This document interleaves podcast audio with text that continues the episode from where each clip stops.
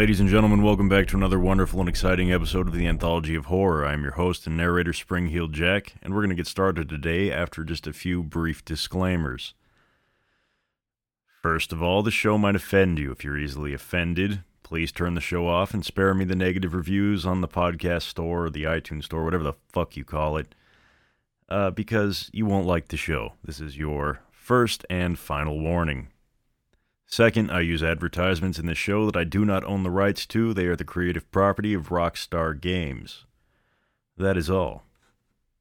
In the game of checkers in life, sometimes you make the wrong move and get jumped. If you made the wrong move and need money fast, we're here to capitalize on that. Some people are destined to make the wrong move over and over again. It's okay. It's all right. What are possessions and life's treasures if you can't cash them in during a self-imposed crisis? At Abigo Brokerage and Pawn, we'll secure the funds you need for any collateral items you can get your hands on. Just bring in your stock, jewelry, electronics, munitions, dust, automobiles, power tools, home movies, children, exercise equipment, pets, coin collection, or your spleen, liver, or kidney, and we'll give you cash on the spot. After all, some habits are expensive.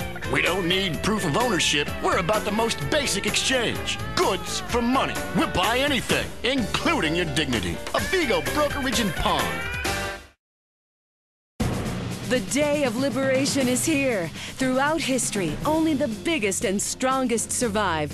Being big means you're successful, and women love big men. And as a successful man, you need to feel comfortable when you're sitting down to eat. Clothes for the bigger man. Don't be bound by society, bogus medicine, and the media with their unhealthy focus on being skinny. Don't be constrained by trying to squeeze into a triple X. Bored of feeling like a man in a sausage skin in your size 48 jeans? Bored of being uncomfortable? Kilimanjaro, Kilimanjaro, the clothes shop for enormous men. We're fighting to end hunger. Yours. Ladies and gentlemen, welcome back to another wonderful and exciting episode of the Halloween special of Anthology of Horror. As previously mentioned, I am your host and narrator, Spring-Heeled Jack. And with no more further ado, let's go ahead and jump into tonight's stories. This first one is called My Neighbor's a Monster, He Must Be Stopped. I'm writing this journal to collect my thoughts and leave a record for my children so they can understand why I've taken these actions. Because, when all's said and done, everything I do is to protect my family and to make sure they have a home to come back to once this is all done. I don't know if I'll survive the battles ahead, but I know my legacy will live on. It all started a week ago, a mere seven days for my whole life to fall apart. That's when he moved into the old Johnson place, less than 200 yards from my home. I don't know what the entity is exactly a demon, a cryptid, or maybe something else, who can say? All I know is that he's a monster, a beast with a malicious heart. His reign of terror began as little more than low level intimidation, but soon it escalated into something far more sinister and dangerous. I came home one night last week and spotted the dim light shining through the old farm's window. I thought this was unusual. Mr. Johnson had owned the farm for the best part of thirty years, but he died of a heart attack last winter. The old farmhouse has been vacant since his death, seeing as his distant relatives continue to argue over the estate. The light I saw that night caused me some concern because I thought somebody had broken in, maybe a squatter or partying teenagers, perhaps. I promised to myself I'd check it out the next day, but I confess that it slipped my mind as I was worried about mundane daily shit such as work, my marriage, and looking after my my, my children. It might have ended there, but unfortunately for me, it didn't. The next night was when things started to take a more sinister turn. The screams began around midnight, a high pitched squealing coming from the old Johnson place. The din was horrifying, something akin to a banshee's wail. It went on for hours. The awful sound reverberating through my skull, nearly driving me insane.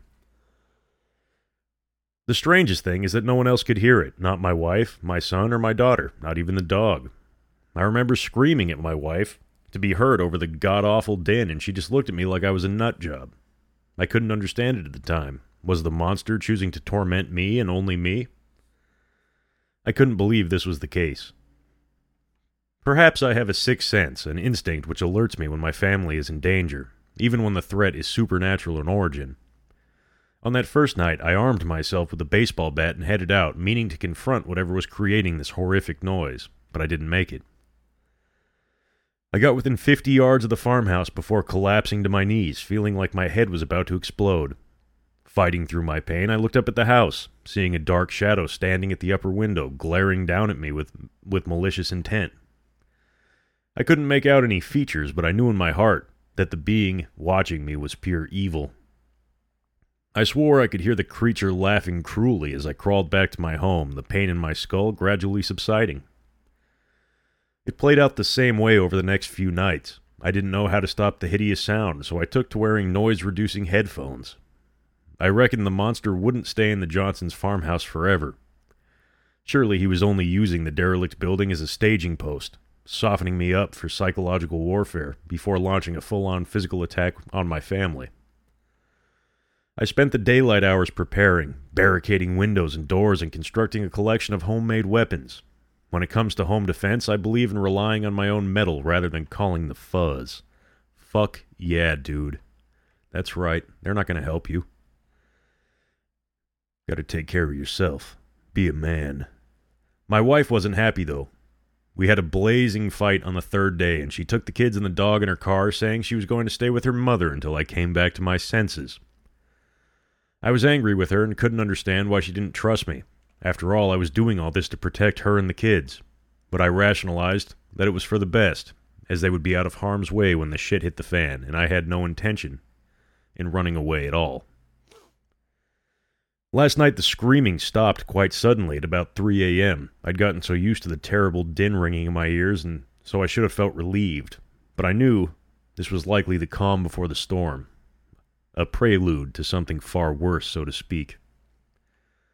I turned out all the lights in my house and took cover behind the barricaded front door, holding my loaded shotgun tightly as I peeked out through the letterbox.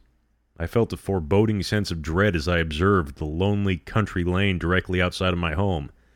A narrow road shrouded in darkness with the only illumination coming from the stars above and the dim light emanating from the Johnsons' old farmhouse. I must have perched there for about three or four hours, shivering from the cold and something worse, Uh, the sense of primal terror.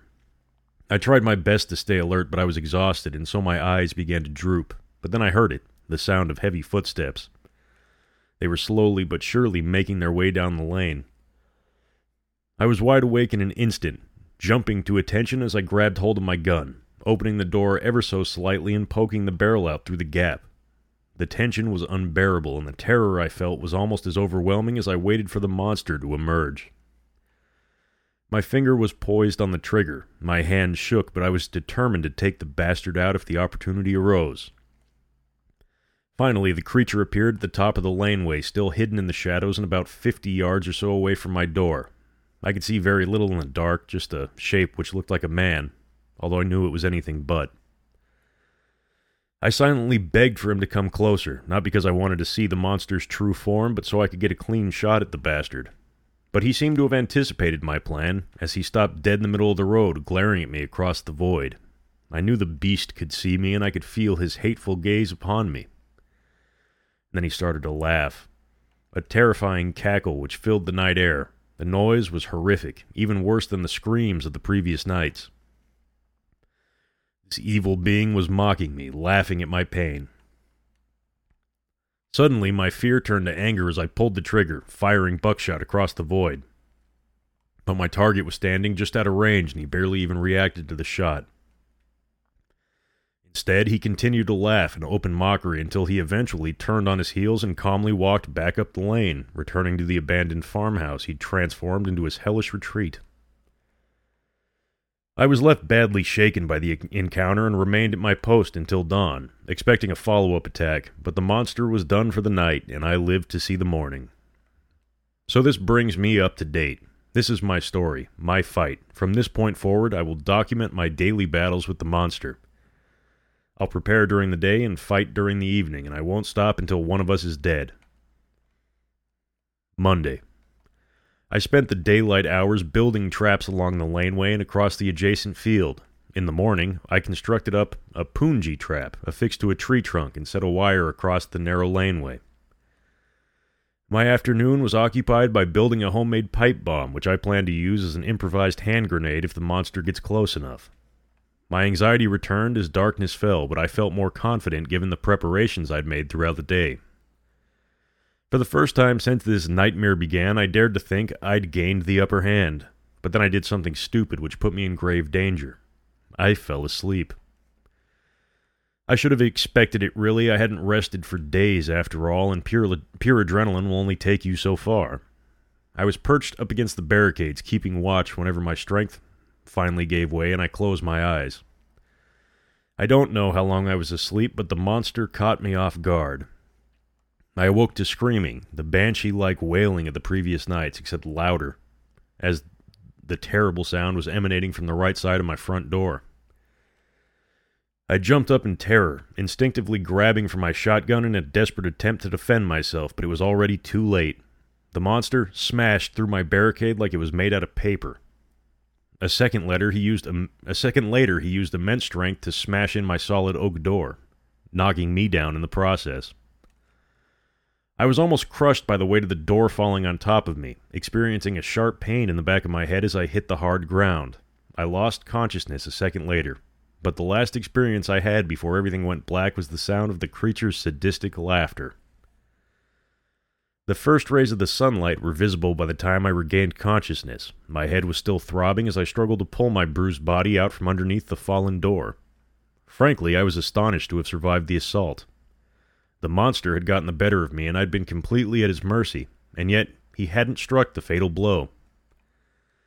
I can only conclude that he wishes to prolong my suffering. But my nemesis has made a fatal mistake, and he should have killed me whenever he had the chance. So I pulled myself together, bandaged my head, downed some painkillers, and got back to work. Tuesday. After repairing the front door, I set more traps throughout the day, digging a pit and lining the bottoms with sharpened sticks before covering it with branches and leaves. Next, I prepared a supply of Molotov cocktails using old beer bottles and petrol siphoned from my fuel tank.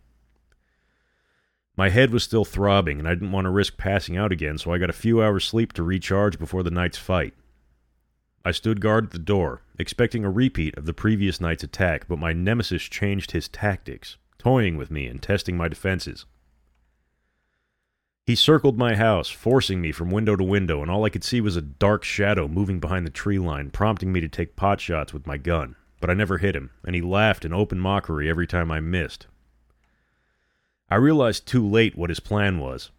He wanted me to expend my supply of ammunition, and he almost succeeded, leaving me with only two shells.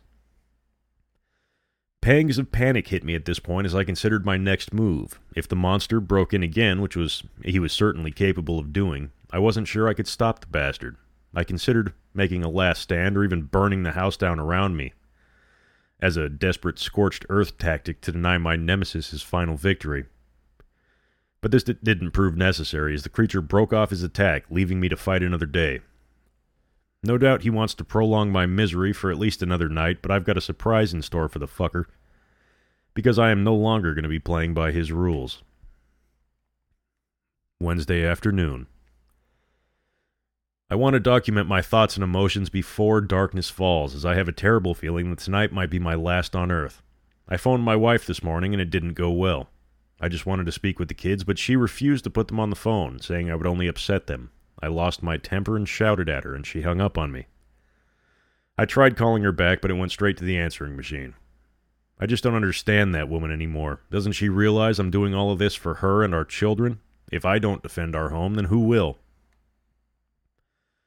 I was upset following the argument, but I knew I had to put it behind me and focus on the task at hand. Everything will get back to normal once this monster's defeated. Still, I can't escape the awful thought that I may not win this fight, that I could die at the hands of my nemesis.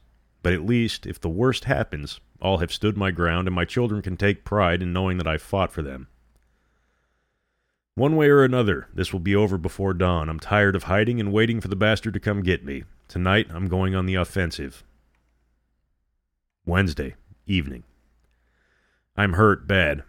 Somehow I managed to get back inside the house, but I don't know how long I've got before I pass out due to blood loss. I considered calling for help. Perhaps the ambulance will get here in time, but the truth is, I'm ashamed. The quote unquote monster is dead. That's a certainty. But unfortunately, my victory's a hollow one. I don't know how this happened, but I must try to explain for the sake of my children. I launched my attack shortly after dusk, advancing down the laneway and across the field, armed with my shotgun and carrying the pipe bomb I constructed over the previous few days. The horrible noise began almost as soon as I stepped out, out of my front door, the banshee like screaming which deafened me, reverberating inside of my skull. It was nearly unbearable, but I was determined to fight through the pain. I was practically crawling through the mud for the last fifty yards, my head pounding like my skull was about to explode. I almost passed out due to the pain, but somehow I kept going, my aching eyes focused upon my goal, the dilapidated old dwelling transformed into a hell house. I saw him in the window, a dark shadow watching me, emitting the hellish sound in an attempt to break me, and I experienced a surge of righteous anger as I approached the house, lifting my bomb, lighting the fuse, and throwing it with all my might. The pipe bomb th- flew through the air, smashing the glass and landing inside of the house. A second later, the device detonated with a deafening blast. The shadowy figure rapidly retreated from the window and emitted a howl of what I took to be pain. I cried out in triumph, knowing that I'd finally gotten the better of the bastard. Rushing forward, I kicked in the front door of the house and stormed inside with my shotgun in hand. I quickly discovered a trail of fle- fresh blood, following it deeper into the house, barely acknowledging my surroundings as I focused entirely upon my quarry. Spotting movement in the corner of my eye, I turned to see a figure fleeing down a darkened corridor.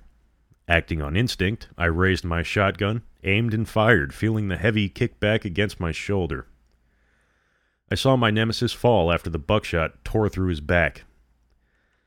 I can't describe the ecstasy I felt in that moment, having finally bested my enemy. I practically skipped down the corridor so I could examine his body.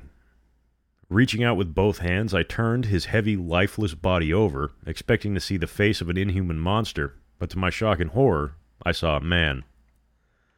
A normal human, human being, no different from myself, except his eyes were shut and he was no longer breathing.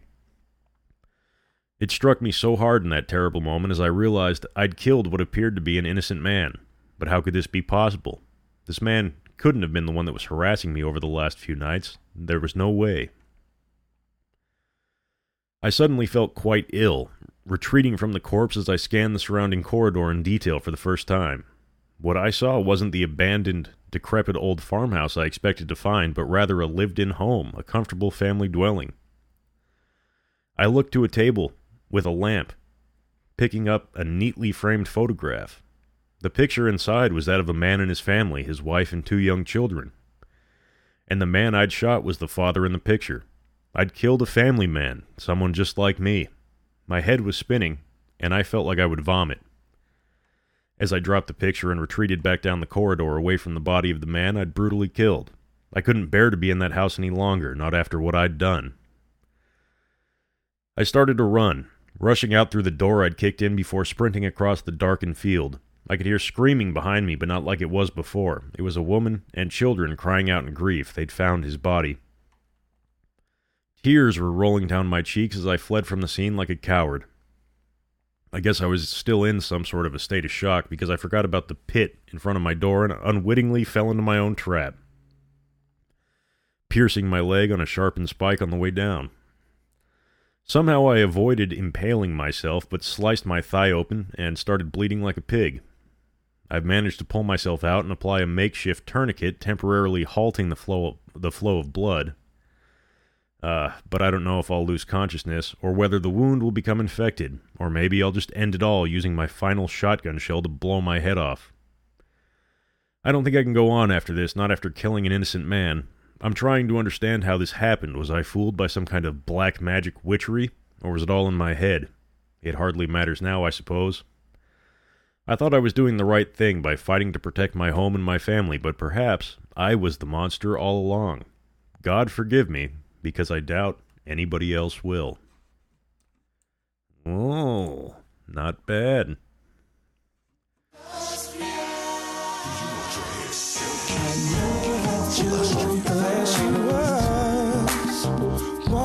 By. She was the finest girl I've seen in my life.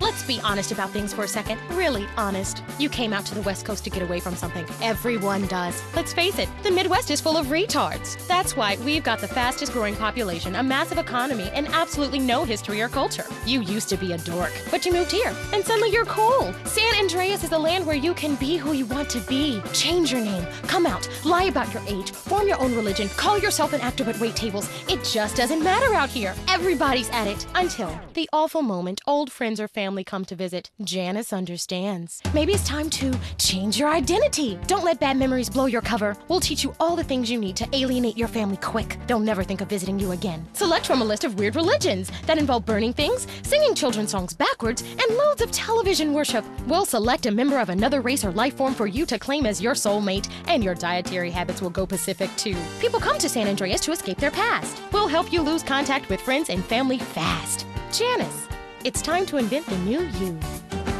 God, that commercial's fucking accurate. Anybody that claims they love Los Angeles wasn't born here. They moved here from somewhere else. That's the cold, hard truth of it. And uh, you do seem to meet quite a few waiters that are sketch comedians or stand up comics or models or trying to be influencers. I just moved to Los Angeles. I know. I know you did. You don't need to tell me. I could tell. The I Love LA shirt gave it away. Can I just have my hot dog, please? Anyway, this next one's called The Bar at the Edge of Eternity from the same author as the other one, Woundlicker. This is The Bar at the Edge of Eternity. Don't ask me how I got here because I can't remember. this fucker sounds like me. I'd been drinking heavily that night, out on a bender to end all benders. I was angry and the booze didn't help. It never did, if truth be told, but I couldn't stop myself. I vaguely recalled downing shots in a busy bar and making an ill advised pass at an attractive young lady who was out with her boyfriend. Needless to say, this didn't go down too well. Punches were thrown, and I was forcibly removed from the premises. After that, the rest of the night is something of a blur. What I do remember is waking up in the squalid back room of a dark pub, my head throbbing and my mouth tasting of vomit. My body was covered in bruises, probably as a result of the fight, and my clothes were ripped and soiled. All in all, I was in a pretty sorry state. What's more, I had no idea where I was. I didn't recognize the bar and was sure I'd never visited this establishment before. My first impressions weren't great. I've been in some real dives during my time, and this place was among the worst. The couch I woke up on was filthy, and the tired wood floors beneath me were suspiciously sticky. Meanwhile, my nostrils were filled with the mixed odors of spilt alcohol, cigarette smoke, and something foul which I couldn't place. I fought through the pain inside my skull as I sat up from the chair, struggling to adjust my eyes to the bar- bar's dark interior. I was sitting at the back of the pub, facing the bar on the far side of the room. The place was quiet, nearly abandoned, in fact. There was a faint background noise, a weird and slightly irritating low buzzing sound that reverberated around the room. I couldn't place the sound and didn't know where it was coming from, but I decided not to worry about it for the time being. I slowly walked towards the bar and surveyed the room, confirming that it was empty, at least nearly empty. There were only four other customers besides me. A young man sat directly opposite me, glaring menacingly in my direction. He was clean shaven, but had long blonde hair fashioned in a mullet. And he wore a shiny red shell suit and white trainers. It was like he'd just stepped out of an 80s themed party. I saw a bottle of beer on the table in front of him, but the 80s guy wasn't touching his drink. He continued to glare at me, making me feel uncomfortable. I didn't know what this guy's fucking problem was, but if he didn't quit staring at me, there was going to be trouble. Spoken like a true bar rat. In a darkened corner sat a middle aged woman drinking alone, sipping from what looked like a glass of brandy while smoking from a cigarette holder. She was a redhead, dressed in a fur coat, tweed skirt, and high heels. Again, her look wasn't exactly contemporary, and I reckoned her clothes came from the 40s or 50s. I reckon there must be a fancy dress up party on or something. From looking at this lady, I reckon she probably had a drinking problem, and it had taken its toll. She had heavy bags evident under her eyes, and her teeth stained yellow, likely from years of heavy smoking. She stayed in her corner, not interacting with the other patrons or looking in my direction. I decided to leave her in peace. Next, I turned my attention to a couple perched on stools at the bar. They sat in close proximity, the man's arm stretched across the woman's shoulder, as they whispered to each other, the woman laughing softly at her lover's jokes and suggestive comments. In keeping with the bar's apparent theme, the couple looked out of their time. The man wore a pinstripe suit and a fedora hat, while the dark haired woman was dressed in a glamorous, shiny cocktail dress. They both looked like they'd stepped straight out of a 1920s gangster movie. The woman was elegant and attractive, and her intelligent green eyes marked her as much more than a gangster's whore. The man had his back turned to me, but I caught the young woman's eye, temporarily interrupting their flirtation. Suddenly, the man turned to face me. He seemed to be in a shit mood, and I noted the deep scar across his cheek and the barely suppressed rage behind his dark eyes. What the hell are you staring at, kid? he asked angrily. I'm not usually the type to back down from a confrontation, but there was something menacing about this guy, and besides, I had no beef with him and didn't need the hassle. Sorry, man, my bad, I answered, raising my hands defensively. Yeah, watch yourself, buddy. The gangster scowled. Fortunately, he seemed satisfied with my submission to his quote unquote alpha male status and so returned to his lady friend, although I noticed how she shot me a coy smile over his shoulder. Finally, I looked at the barman for the first time as he walked forward to greet me. Good evening, sir. What's your poison? he asked in a friendly tone of voice. The barkeep was an unremarkable looking man with thinning gray hair and a pot belly hidden underneath a checked shirt and denim jeans. His brown eyes looked tired and world weary, although his voice sounded surprisingly kind and welcoming. I probably shouldn't, I replied sheepishly. It's been a rough night. So I can see, he said with a smirk while looking me over. But hey, we don't judge here, and by the look of you, I think a large whiskey's in order. Hair of the dog, as they say. What do you think, my friend? I laughed nervously as the man's amicable nature slowly put me at ease. Well, go on then. You've twisted my arm, I answered. I reached into my pockets only to realize my wallet was missing, as was my phone. I must have lost them both during the course of my bender. Fuck shit, I swore, drawing the barman's attention. Sorry, man, I don't have any money. The barkeep shook his head and smiled as he finished pouring my drink and placed the glass on the bar in front of me. Don't worry, amigo, he said. This one's on the house. Then we can start a tab, depending on how long you decide to stay. Now relax, take a load off, kid. All right, man, thank you, I replied while taking a stool and reaching for my glass. I still felt uncomfortable about this whole situation, but I thought I would take some time to get my head together and perhaps see if the friendly barkeep would front me the cash for a taxi home. I was working my way up to asking him this when the barman picked up a remote control and switched on the old television set above the bar. That's when shit got weird. He spent a few minutes flicking through the channels, showing a series of disturbing scenes, most of which were either hardcore porn or acts of extreme violence. I'm not usually the squeamish type per se, but some of those images were truly sickening. Depicting brutal murders, scenes of tortures, and they were all extremely graphic and realistic. The barkeep paused his channel surfing for a moment, watching a sadistic talk show where two zombies tore chunks out of a guest, ripping his throat out with teeth and nails. And as the violent murder played out, a studio audience cheered enthusiastically as the smiling presenter addressed the camera. Thankfully, the barkeep soon got bored of this grisly program and switched channels once again, ultimately settling on a soccer match. It all seemed fairly normal, that was, until there was a close up shot of the action and I noticed the players were kicking around a severed human head instead of a ball.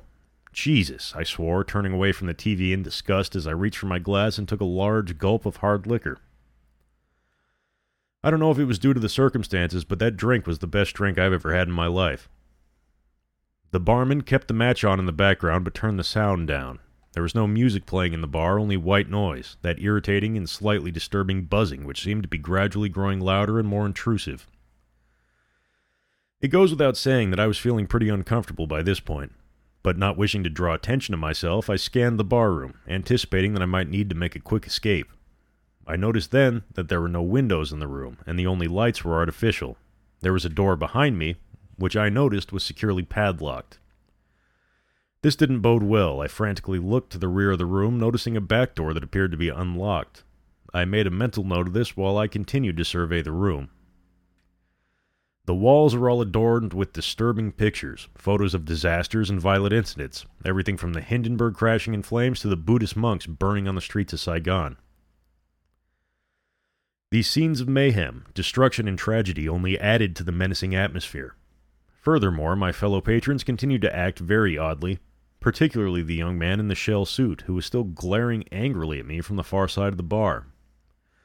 I shook my head, overwhelmed by the insanity of my surroundings, as I reached for my drink, downing it in one gulp. Care for another? asked the barkeep. I nodded my head in the, affirma- in the affirmative, knowing I shouldn't, but somehow finding myself unable to refuse. What the hell kind of place is this? I asked incredulously. The barkeep smiled ever so slightly before answering. Well, sir, technically speaking, this is a shebeen. That is to say, we aren't officially licensed by any earthly government or authority. But despite our disadvantages, we try to offer a comfortable experience for our patrons before they move on to the next phase. All right, I responded with a puzzled tone. Frankly, his so called explanation only raised more questions. A comfortable experience in this shithole? Really? And what did he mean by the next phase? I was about to ask him when events interceded. Suddenly, the man in the shell suit shot up from his chair, pointing accusingly at the barman and screaming with an intense rage. You're a fucking idiot if you believe a word that bastard says, he shouted, whilst continuing to point at the barman. His dark eyes were full of hatred.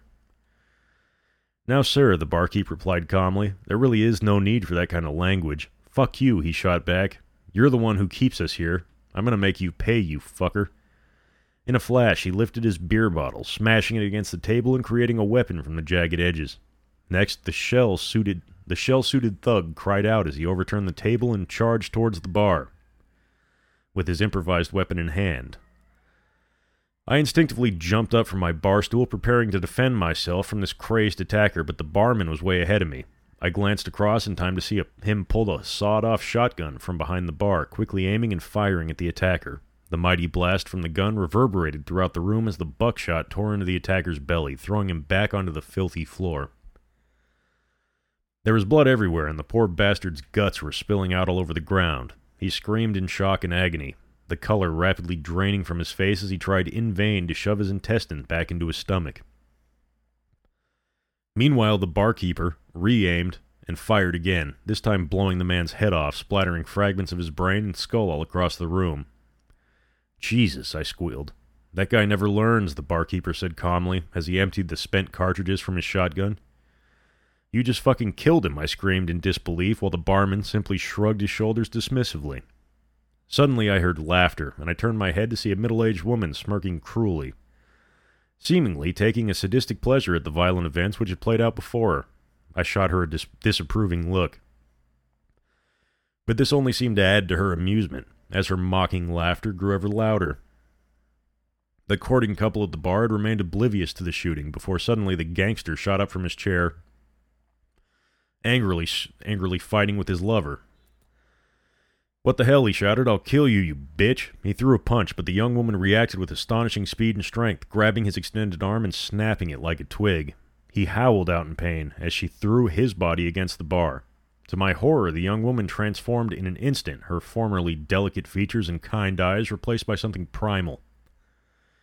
I watched on as fangs emerged from her mouth and she bit deep into the helpless man's throat, ripping out his jugular and spraying dark blood all over the bar. She continued to feed as the man's body convulsed, the life slowly draining out of him. I found myself in a state of total shock, unable to believe the sudden descent into bloody violence that I'd just witnessed. The fuck is wrong with you people? I explained, exclaimed, not really expecting an answer. While all this was happening, the older woman continued to laugh, her cruel cackle growing louder. But there was another sound that was assaulting my ears, the white noise, that fucking buzzing. I felt like it was inside of my skull, and it was so intense and overwhelming that I could barely think. I knew I had to get out of here. I'd die if I didn't. Fighting through the pain, I darted towards the rear of the bar, knowing it was my only way out. But the woman blocked my path. Having finished feeding off of her lover, his fresh blood dripping from her fangs as her eyes turned red like those of a demon. I ducked down and charged, somehow managing to avoid her grasp as I sprinted for the exit. I nearly slipped on the blood spread all across the floor, but thankfully I managed to stay on my feet, leaping over the mutilated corpse of the shell suit guy and never taking my eye off the back exit. I slammed through the door, emerging in what I would describe as an enclosed courtyard. Immediately, I found it difficult to breathe. The air was so heavy and stifling. I panted as I looked up above me and was horrified to see the sky was colored blood red, like I'd suddenly stepped out onto the surface of Mars. The courtyard had four high brick walls on each side, and the only visible exit was a heavy iron gate at the far end. But the path there was by no means clear. Guarding it was a huge figure, easily seven, if not eight feet tall, dressed in dark robes with his face entirely covered by a hood. This hellish entity stood tall, his head bowed as he guarded the gate and barred my way. He was truly terrifying and couldn't possibly be human. But what really scared me was the beast he held on a heavy chain leash. A dog is what one might call it, but the beast was the size of a dire wolf, its eyes burning a demonic red and its snout filled with razor sharp teeth. The beast growled and pulled on its leash. Its hungry, hateful eyes were fixed upon me, and I had no doubt it would tear me to shreds if I released. I was frozen to the spot, paralyzed with terror as I struggled to breathe in the dense air. In my panicked state of mind, I considered fleeing back to the bar, because as bad as it was in there, I reckoned I had a better chance of survival. But I knew I would never make it. If this hooded psycho released his hound, the beast would be ripping me apart in seconds. I fell down on my knees, gasping for air as my eyes pleaded for mercy. The robed figure lifted his head ever so slightly, thankfully not revealing whatever horrors he hid underneath his hood. He loosened his grip, and the dog barked so viciously I feared the worst. But then he lifted the other arm, pointing at me with his long bony fingers as he spoke in a deep and inhuman voice. And what he said was, It is not your time. Go back. I didn't need to be told twice, rapidly retreating as I sprinted back towards the bar's back entrance, breaking through and slamming the door shut behind me. It took me a moment to regain my breath and some degree of composure before I surveyed the scene before me. I expected, expected to witness the same bloodbath I'd left behind, but to my astonishment, everything was back to normal, or at least as normal as things were in a place like this. The floors were no longer covered with blood and viscera, and the victims of the extreme violence I'd witnessed were alive and well, with no apparent injuries. The shell suit guy was sitting in the same spot as before he got shot, glaring back across the bar. And the 20s era gangster was back to flirting with the same woman who'd just ripped his throat out, both acting as if nothing had happened. The older woman in furs was no longer in fits of laughter, and the barman had laid down his shotgun instead clicking through the TV channels and eventually setting on the same soccer match played with the severed head instead of a ball. None of it made any sense, but then nothing had really made sense on this crazy night.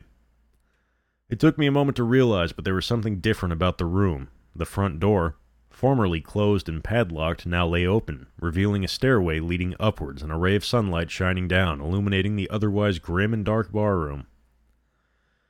I should have headed straight for the newly revealed exit, but I wasn't quite ready to leave yet, so I called out to the barman to get his attention.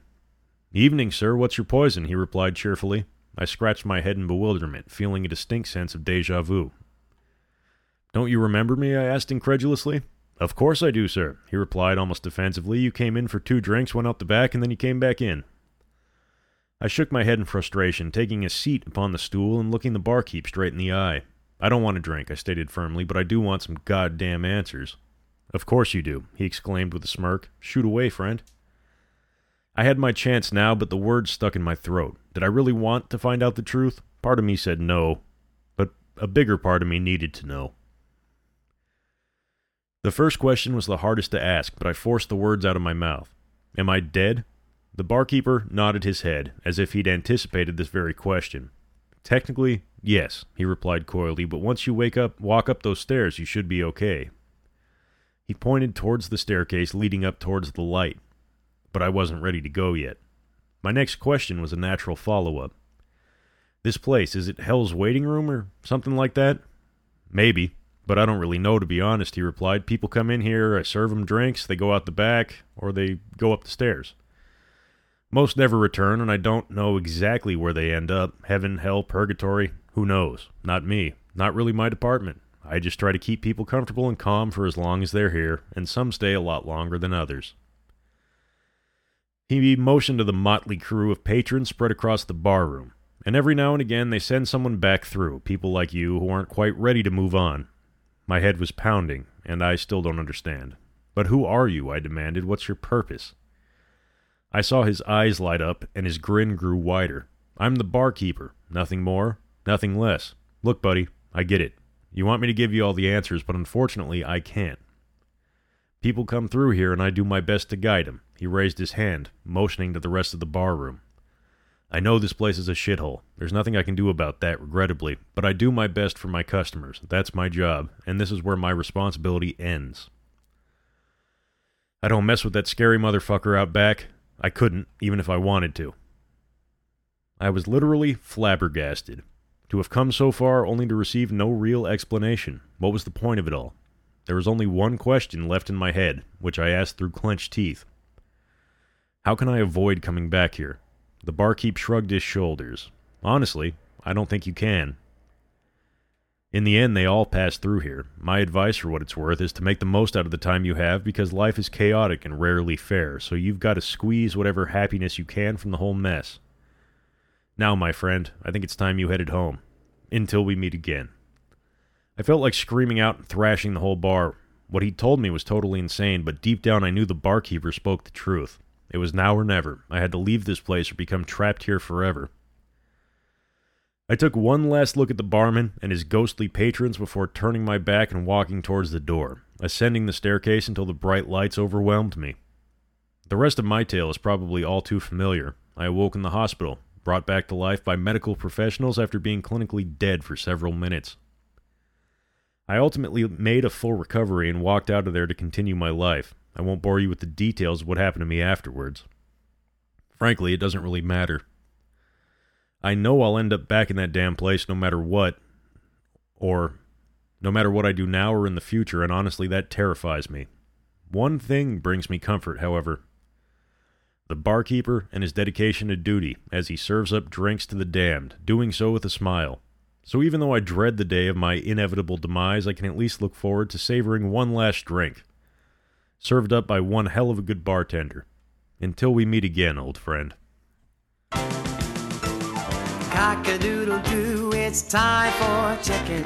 Cock-a-doodle-doo, it's time for a feast. Eat a 90-piece bucket, you can tell. He's been to Clucking Bell.